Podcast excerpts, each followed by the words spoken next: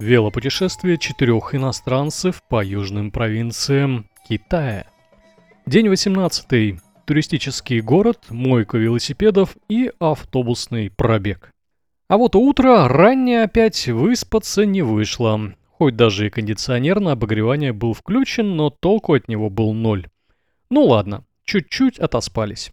Пора посмотреть на город, который, как выяснилось, называется Сандзянь. Завтракать решили на той же улочке, на которой и ужинали. Ну, какая разница, еда почти везде одинаковая. С прошлого городка мы подсели на пельмешки, однако тут их найти не удалось. Поэтому было решено пожевать так называемые поузы. Булочки, приготовленные на пару со всякой всячиной. Заведение было прикольное, по площади как маленькая столовая. На улице жарили что-то похожее на хворост, а внутри стояли кастрюльки с поузами. Андрей решил пить энергетик, а я уже соскучился по молочному чаю. Обожрались мы, конечно, как слоны, съели почти по две порции и пошли осматривать городок. И поначалу прошлись по той самой улице, по которой заехали в город. Вечером она оказалась нарядной и красивой, вся такая подсвеченная и аккуратная. А днем мы увидели, что на этой же улице расположена куча магазинов, торгующих строительными товарами и материалами для декора. Ну, в общем, на вид это было уже не так красиво. А пойдем-ка мы на центральную площадь. И пошли. Нашли ее, конечно, моментально, потому как городок состоит из трех улиц. На площади стоит хижина, памятник и еще пара непонятных объектов. Напротив площади построена некая помесь арены для боев и стадиона. Оказалось, что это туристический центр. В Китае очень сильно развит внутренний туризм. И, видимо, этот город готовится стать еще одним местом для китайцев-туристов со всей страны. Внутрь этой постройки мы не пошли, но, правда, вести с собой сувениры через весь Китай – это чересчур. Да и денег уже было маловато. И вот собрались уже возвращаться в гостиницу, но тут увидели дорогу к храму. Настоящее святое место – это не огромный собор с куполами, покрытыми нитридом титана и кучей прихожан внутри. Храм – это даже не кресты, полумесяцы и прочие символы, не платки на голове и босые ноги. Святое место – это чистая энергия, ощущение того, что здесь присутствует сильная и здоровая атмосфера, окунувшись в которую можно отдохнуть и зарядить внутренние батарейки. Так и здесь, едва мы подошли к воротам, сразу поняли – место силы. Провели мы там минут 20, однако оказалось, что вечность. Внутри было очень уютно. На площади, примерно с э, половины футбольного поля, стояло несколько старых построек. Башенка, храм с золотыми идолами, чуть дальше курильня, место для установки свечей и благовоний. Мы постояли около одной постройки, купили пару свечек и поставили их куда следует. Как молиться Будде никто не знал, но какая разница.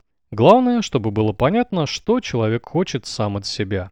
С этими мыслями мы постояли, посмотрели на пламя и почувствовали себя как-то особенно.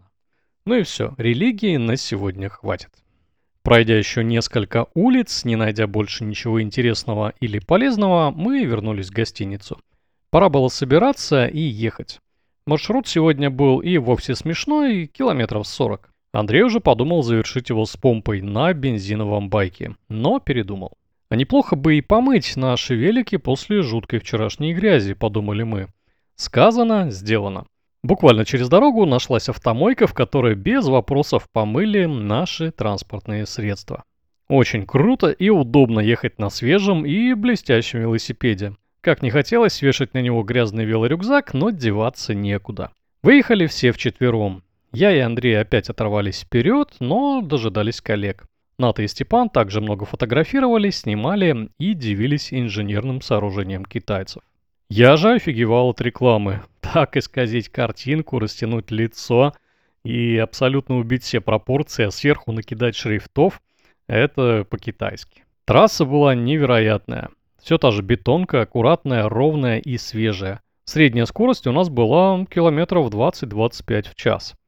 Тут же встретилось чудо. Туннель первый и последний на нашем пути.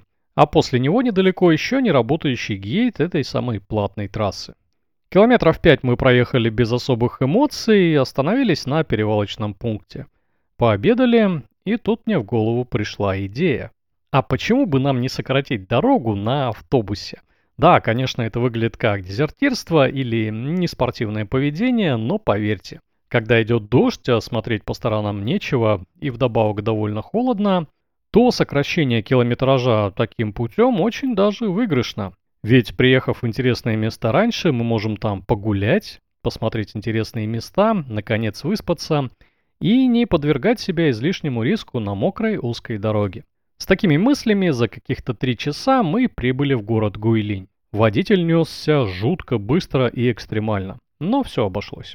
Вообще, как мало нужно человеку, чтобы почувствовать себя хорошо. В автобусе даже нам удалось немного поспать. И вот нас выгрузили в абсолютно непонятном месте. Автобус умчался дальше. На часах около шести вечера вокруг ходят китайцы и стоят горы и сопки.